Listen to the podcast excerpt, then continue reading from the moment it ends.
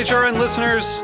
As we celebrate our 15th year, we are deepening our commitment to giving voice to the next generation of food systems storytellers, and we need your help. Our internship and fellowship programs help activate new possibilities for underrepresented and underestimated young people through experiential journalism, audio engineering, and production training. Through these unique programs, HRN helps food equity stewards build essential workforce readiness skills that expand their potential and foster economic mobility. Please consider supporting these critical programs. And with a minimum donation, you can be entered to win a dinner for two at an amazing restaurant in one of eight cities and tickets to a concert at a great venue in one of those cities. We have incredible partners across the country who have donated, as they also share our passion for helping to educate the next generation of food systems storytellers. Check out heritageradionetwork.org slash 15 to donate and enter to win today. That's heritageradionetwork.org slash 15 to donate and enter to win today. And make sure you donate before March 31st. Thank you. This episode is brought to you by Springer Mountain Farms. Over 300 family farms raising birds in Georgia's Blue Ridge Mountains. Learn more at springermountainfarms.com. Welcome back to Heritage Radio Network on tour. We are broadcasting from Charlotte, North Carolina. I'm your host, Katie Mosman Wadler. I have two co hosts today. I'm Kat Johnson. And Michael Harlan Turkel of the food scene. And uh, Michael just got into town, so we're really happy to have you jumping in. And we are here now at WP Kitchen and Bar with Chef Stephen Schmitt. Welcome, Stephen. Hi, thanks, guys. Thanks so much for letting us come in today and uh, interview you right in the middle of the dining room. This is really cool. Yeah, of course. Glad you guys uh, were able to make it. Thanks for coming in on a Sunday. Of course. It was an absolute pleasure to eat lunch here also um, and get to sample some of the new summer cocktails. Um, can you tell us a little bit about the first the neighborhood that we're in and the design of the space that we're in, um, and kind of how that's important to the ethos of the restaurant?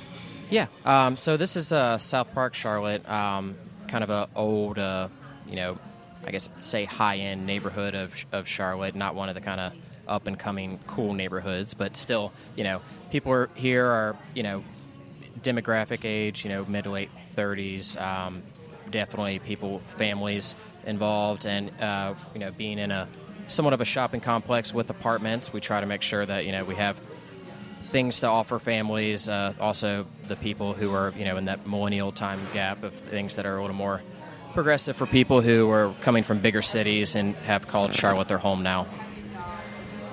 And um, tell us about your background and how you came to be the chef here at WP Kitchen. Sure. Um, I'm actually one of the few Charlotte natives that you'll probably still find in the city. Um, went to culinary school here in Charlotte. Spent a lot of time working with the uh, uh, Harper's Restaurant Group um, and a number of their brands uh, within the city. And then uh, kind of my uh, uh, mentor at the time, Scott Wallen, who was worked for Wolfgang many years ago in Vegas. He got the call to help launch this concept. asked me if I wanted to join, and we've been here ever since. he's now um, not with the company, back at the other job. But um, uh, so I've been kind of stepping into his shoes, and I'm the oversee this restaurant and uh, as well as a couple other locations. And uh, WP, importantly for our listeners, stands for Wolfgang Puck. Yes. So this yes. is a Wolfgang Puck concept. It's relatively new, right? It is. It is relatively new. So this is one of uh, the three WP kitchen bars here, Greensboro, and then uh, Palm Desert, California. Um, this is kind of the flagship. It's the first one that's opened, and really it kind of just pays homage to some of the casual things. I think it's built as kind of that you would, Wolfgang would cook for you if uh, you were at his house. So we try to make sure that you get that homey, inviting feeling, uh, a lot of shared food, and just kind of a wide range of dishes from you know his influence being Austrian background to some of his other concepts that are Asian or Italian. Mm-hmm. When did you know, Stephen, that you first wanted to work in food? I would say it was a little. Um, college. So I actually started out going to UNC Charlotte here, pursuing a you know degree in business and computer science, and had worked in restaurants um, most of most of my life, but had always been in the front of house. Um, I went in for a job interview as a server, and they said, "Fine, come back." And I came back, and the job was no longer available. So I actually had. Uh, they asked me if I wanted to make salads in the back sure at this point no job so not no problem um, ended up really liking it really liking the pace of the kitchen really liking how every day is different also that kind of instant gratification of putting something on the plate, having it come together, seeing uh, happy people enjoy food, and you know, really been pursuing it ever since. That's cool. I feel a lot of empathy with you as somebody who had a science background who's now working in food. Uh, and I talk to people a lot about how important it is for the, the kind of science and analytical side of things to carry over into dining and the food system as a whole. How does that work for you?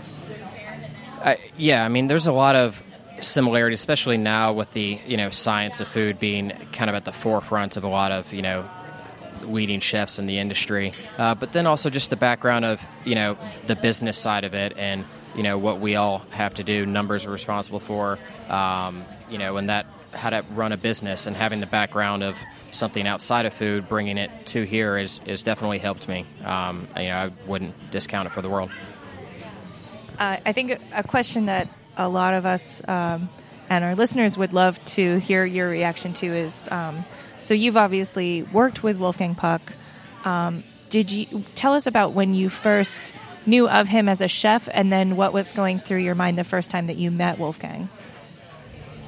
Okay, so the uh, first time knew him as a, I guess I don't really have like a definitive moment. You just kind of you, you just know who he is if you're you're in this industry. It's not um, not kind of a moment of revelation, but it's definitely uh, you know you know who that is. And first time uh, met with him, it was kind of exciting to exciting to see. Really, you you hear of you know Wolfgang Puck, and you know he's this big famous guy. Tons of restaurants, super busy. You come in, you think he's really gonna you know be critical and not you know and be harping on everything, attention to detail. Um, and when he came in, he was super nice. Walked up and down the line, shook everyone's hand, asked them how they were doing.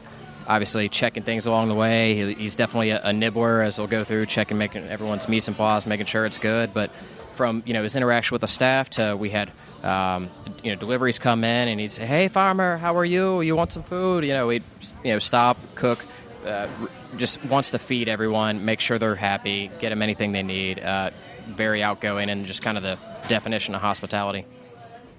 How does working in a Wolfgang Puck restaurant like influence your menu on a day to day basis? You know, there are definitely uh, guidelines that we kind of adhere to, some some standards of terms of you know uh, farming practices and sourcing that you know are not uncommon to a lot of restaurants, but something that Wolfgang has had in place for you know 15 years, making sure you know the type of chicken we use, the you know type of veal we were to use. Uh, we don't really do foie gras.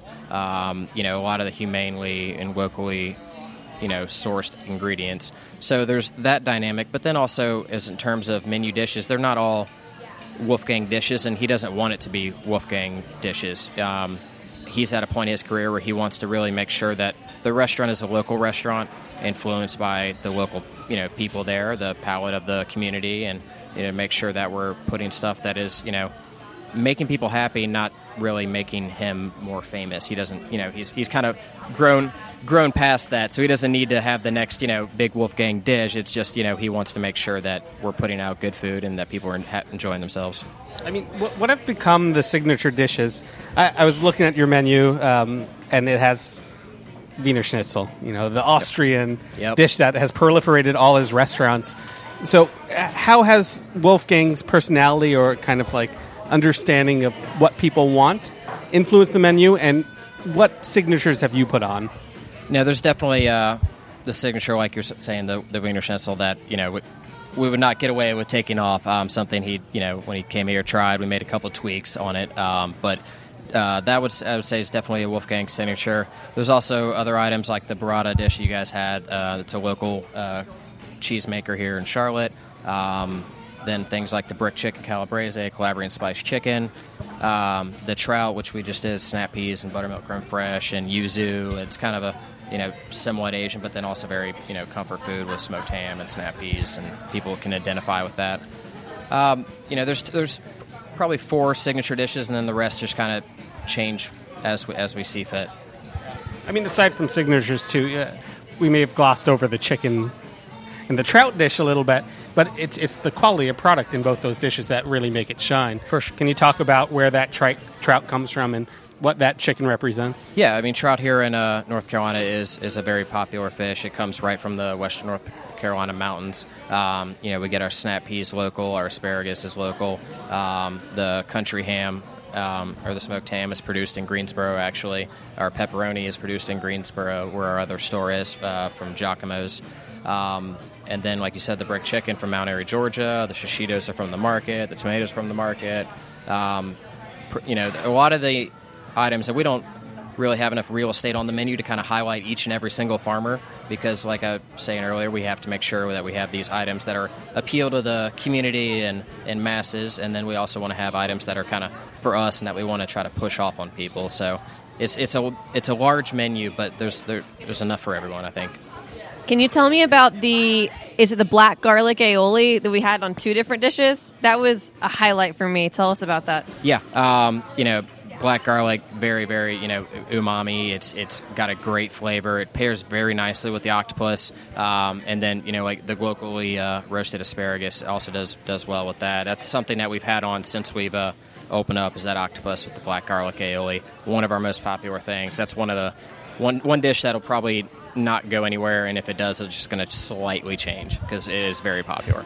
I feel like you're very lucky to work underneath the umbrella of Wolfgang, not just because of what he represents, but you get to kind of push your envelope with black garlic and aioli, and people trust him and his name that you kind of get to go a little further and let people explore a menu because of that. Agreed. I mean, it, it is a catch twenty two. Is that people are you know they know the name and they you know will have that trust, but at the same time, it's a you know a lot of pressure on us because we don't want to you know break that trust. We don't want to let them down because there's the not just reputation of everyone here at the restaurant, but also you know the Wolfgang brand, and you know we have to make sure that we're execution is, is huge, and you know for most restaurants that's what everyone says, but here especially. So you are you're a Charlotte native. You're very familiar with what the you know the palate of the neighborhood is accustomed to and what they like. Um, are have there been any ways that you've kind of tried to push the envelope and then felt like you had to uh, redirect that?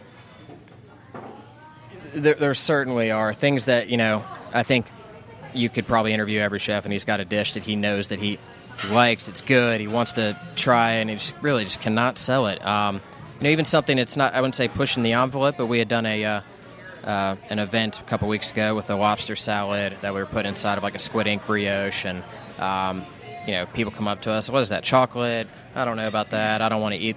I've, I've never in my life had to talk so many people into wanting to try, you know, lobster salad or you know something Yeah, like it that. seems So low risk. it- yeah, the, you, we still kind of run into these, you know, maybe just small circles in the community that we're like, wow, maybe they're they're not liking that. So it's it's definitely kind of a reality check. Say, all right, well, I know I like it, but we just just can't put it on because it's not going to be worth the worth the effort. Anything where the positive reaction surprised you or really reinforced a dish? Yeah, um, you know, we had uh, coming out of Easter. It was, you know, we had some petite fillets and some uh, local uh, crab that we had. And we kind of did like an Asian style crab fried rice with a fillet, and it was really just kind of a. We had some stuff left over. We wanted to use it. We must have, you know, sold them all in a day and a half, and it was very popular and something that didn't require a whole lot of effort and kind of the developmental phase that we're like, oh wow, so people like this. that put that on the list of things that we now know. So Right. it, was- it sold very well. So those things are always good to see as well. Cool. Chalk that up to a good learning experience. Yeah. You know, it's kind of great that we're in this golden age of food in, in the way that people are willing to explore so many cultures and flavor profiles because of, of good quality products and great chefs like you that understand foundation and technique. But what did you eat when you were growing up, and how far from that childhood, uh, you know, habit is today's menu? Light years away. Um, as a kid, not an adventurous eater. Not a you know, I liked what I liked, and that was it. You know, definitely was one of the growing up at a very young age. The fighting with the parents. No, I'm not eating green beans, and no, I'm not doing you know squash casserole and stuff like that. Um, to coming in just oh yeah, let me try that. Let me do this, and I don't really know the day that it kind of all clicked, but it, it did, and thankfully it it did, and got a little more adventurous. Um, my parents still to this day are like never would never would have seen this coming, not a shot. But um, yeah, so not too many direct childhood influences, but it's just you know kind of a growing process. Um, you know from what I what I was then to now. We need to take a quick break to have a word from our sponsor, and we will be right back in a minute. Stay with us. This episode is brought to you by Springer Mountain Farms. Over 300 family farmers raising birds in Georgia's Blue Ridge Mountains. Many of them are second and even third generation. They're committed to doing things the right way.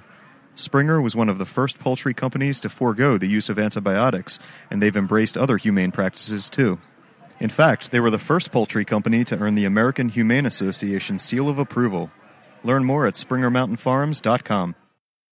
Welcome back. You're listening to Heritage Radio Network on tour, and today we're in Charlotte, North Carolina at WP Kitchen and Bar with Chef Stephen Schmitt. Welcome back. Thank you.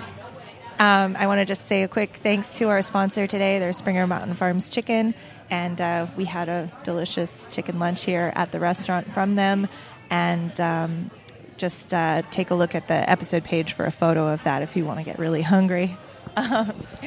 I want to talk a little bit uh, about the the role of pizza at this restaurant and how it might have changed over time.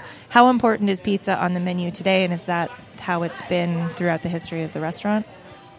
It's huge. Um, you know, uh, definitely wanted to actually give you guys a pizza today and something as simple as a margherita to kind of highlight it. So we do a, a it takes a nine days for our dough to fully mature. We put in uh, two different steps of pre uh, fermentation that go into it.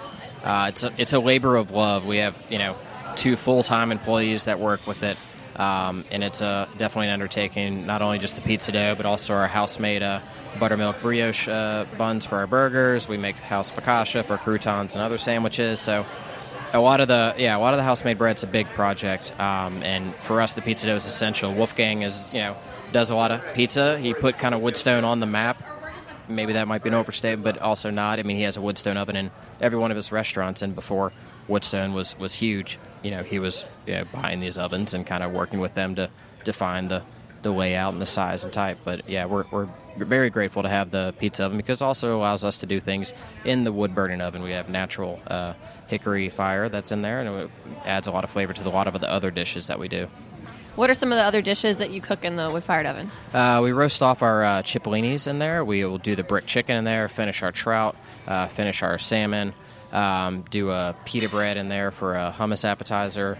So there's a lot of different different things to go in there, and it's definitely a busy night. Or pizza guys get a little irritated with your four or five guys trying to put their stuff in the in the in their way. But There's a queue for the yeah, to use it. th- th- there's there's a queue for sure. It- you know, got to give the look, make sure, get get approval for the real estate in the oven because it's it's it's fairly small. And when you know have a lot of pizzas, and then you know somebody's trying to throw a couple chickens and a trout in there, that guys get a little angry. But all all, all works out in the end. Plus, I mean, I see stacks of to-go boxes as well. Yeah. So that adds a, a complexity, but I'm sure the neighborhood loves the fact that they could have your food It's to go. Yeah, it's great having the, the apartments right behind us. We get tons of tons of to-go orders. It's perfectly convenient. Literally, they drive past our patio to enter into to their apartment complex, and it's nothing to, for them to pick up a couple pies. Uh, big holiday events like Super Bowl and things like that. We'll get you know a lot of a lot of that traction as well. So we're going to be at the uh, symposium on bread at Johnson and Wales the next Okay. couple days, and that's where you went to culinary school, correct? Yes, it is. Um, tell us a little bit about that and how that has you know guided your path to becoming a chef. You know, I had actually went to culinary school at uh, Central Piedmont just before Johnson and Wales, um, just making sure that I was making the right decision. As you know, there's a significant cost, you know, difference between the two. But Johnson Wales is, was good. There were a lot of good professors there. Um, you know, there's a, a blend of students and blend of, I think, different paths that a lot of people go on, which sometimes can, you know, be frustrated for people that we know are not going to go there for chefs or go in there for other outlets that still all deal with food. Um, the one thing I did really enjoy at Johnson Wales was going for the four-year program, um, getting the bachelor's and learning the, you know, more of the business side and um, some an opportunity I don't think I would have gotten at any other uh, university. But that's helped me out greatly. And I know that in a lot of markets, um, chefs are saying that it's hard to find um, folks to work in the kitchen. Do you Yep. think that having Johnson and Wales in Charlotte helps you find people to work here? I think it helps the city as a whole for sure. Um, but at the same time, I think the way that Charlotte's growing, um, the students at Johnson Wales are not enough to meet the demand. I mean, you guys drive around and there's apartments building everywhere, tons of restaurant openings every month, not even you know just the year. But there's a there's a huge uh, demand for qualified line cooks in the city, as I'm sure there is, you know, across the country. I think the the learning curve is uh, becoming a little bit shorter. The time that people are spending in these line cook roles is shorter, and it's just you know needing to find more people to you know kind of bring in and help kind of craft the restaurants. But yeah, the university has done wonders for the Charlotte culinary scene for sure. And what what do you envision for trends or movements in the Charlotte food scene in the next five to ten years? I think we're going to start seeing people get away from some of the comfort items that they're naturally accustomed to. I think we'll start seeing some of the, you know, pushing out even more of the chain restaurants, um, you know, the big national chains. Um, I think some of the steakhouses might lose a little bit of a volume to other, you know, craft steakhouses, as we'll call it. We just had one open down, down the street. That's the Charleston um, steakhouse that I think is going to do great. But I think people are going to start demanding more from us as chefs and restaurants and making, you know, the things that you had on your menu that were there because they were top sellers are probably not going to be there anymore. And I think that's that's all good things. A lot more dining that's going to be uh, focused around what people are, where people are getting the food. Um, I think is also going to be huge. And with that, I think it's going to be a better understanding of the cost that goes behind it because it's not a inexpensive endeavor. And in the past, it had been something that turned a lot of people off and has actually closed a local uh, restaurant here in Charlotte because of the cost that people were, wanted the local food but didn't understand that it it costs more than you know your mass produced. But I feel like you also have an opportunity now to reimagine local and comfort food of Charlotte. So, w- what are some dishes? Say, I was traveling here for the first time. Say, go to this place to have this, and what have you done to kind of iterate on that, improve it? Where would I send you in Charlotte? That, Uh, of course, yes. It's a good question. Um, I would uh, probably send you down to Oku. They have a, a lot of sea urchin on the menu. They got these uni spoons with toro, which is great. Probably one of the only, not only place that's not a direct sushi restaurant serving a lot of uh, uni. I'd send you to Futo Buta for a bowl of ramen. Um, such a tough question. Well, it was actually the opposite answers of what I was expecting from you. I, I was actually hoping to know, like, where in Charlotte can you go and get Charlotte food and what that Charlotte food is. But I think I'm even more fascinated now the fact that there is sea urchin that, that you'd send somebody to. Yeah, I mean, here. I don't know if Charlotte has a defined food, so to speak. It's not like a Charleston or in Atlanta where it has a very long history of you know cuisine. Um, you know, I think we're still definitely finding our own way, and I think that's great.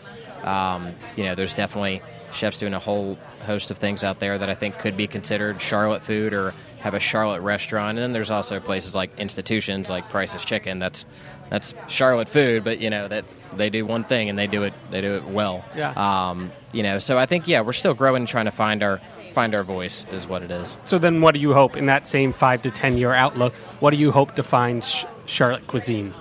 I, I hope that uh, we can see more menus um, or more restaurants with you know smaller menus, um, you know farm focused food, restaurants that are constantly changing, not ones that have a you know year long menu. Um, places that are going to kind of push the envelope a little bit um, and attract people from other parts of North Carolina to come here for just dining, the way that a, a Charleston or Atlanta, even even Raleigh and Asheville in North Carolina have done. That you know, destination food cities, I think, would be what I'd like to see in the next five ten years. Well, Chef, that brings us to our rapid fire round where we will subject you to a number of short, easy questions. Don't think too hard about them. Um, the first is What was your last great bite?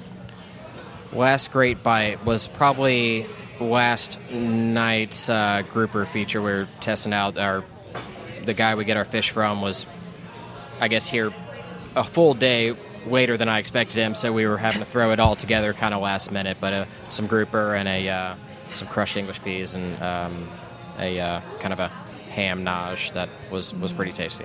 Nice. What's in your fridge at home? Actually, a lot of things. Um, now that I, I don't live alone, I live with my girlfriend. Um, there's actually food, and we go home and cook. Before it was just you know going out to eat, but there's you know variety of things she'll pick up at the farmers market, and just random ingredients like I got a bottle of yuzu kosho and some black vinegar, and you know some random stuff that's for a, a one-time use that we also kind of play around with. But yeah, tons of food.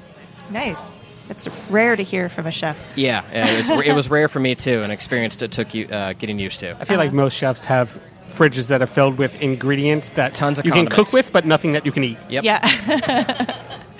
um, also, like beer and Yeah. ketchup.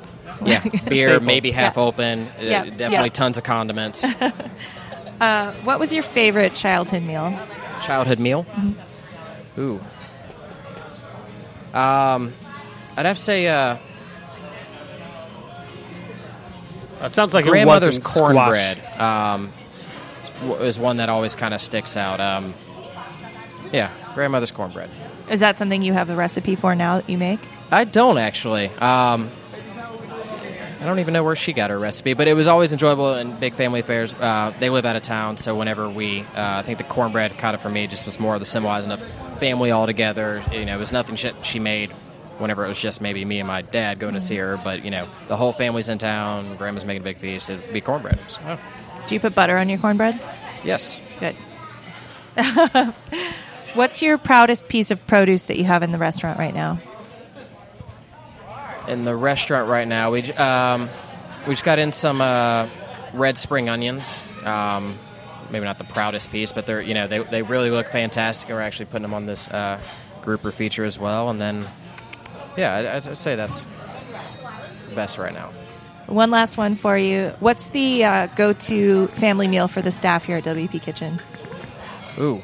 You know, we, we've got a lot of a lot of favorites, so we'll do family meal twice a day, actually. Oh, wow. Um, for breakfast and for dinner. Um, one uh, favorite for uh, for breakfast is uh, my sous chef Jason will make a uh, fennel sausage hash with poached eggs and paprika aioli that has gotten a nod even from uh, Wolfgang's brother when he was here last. Said, "You guys put that on the brunch menu." So, yeah, all right.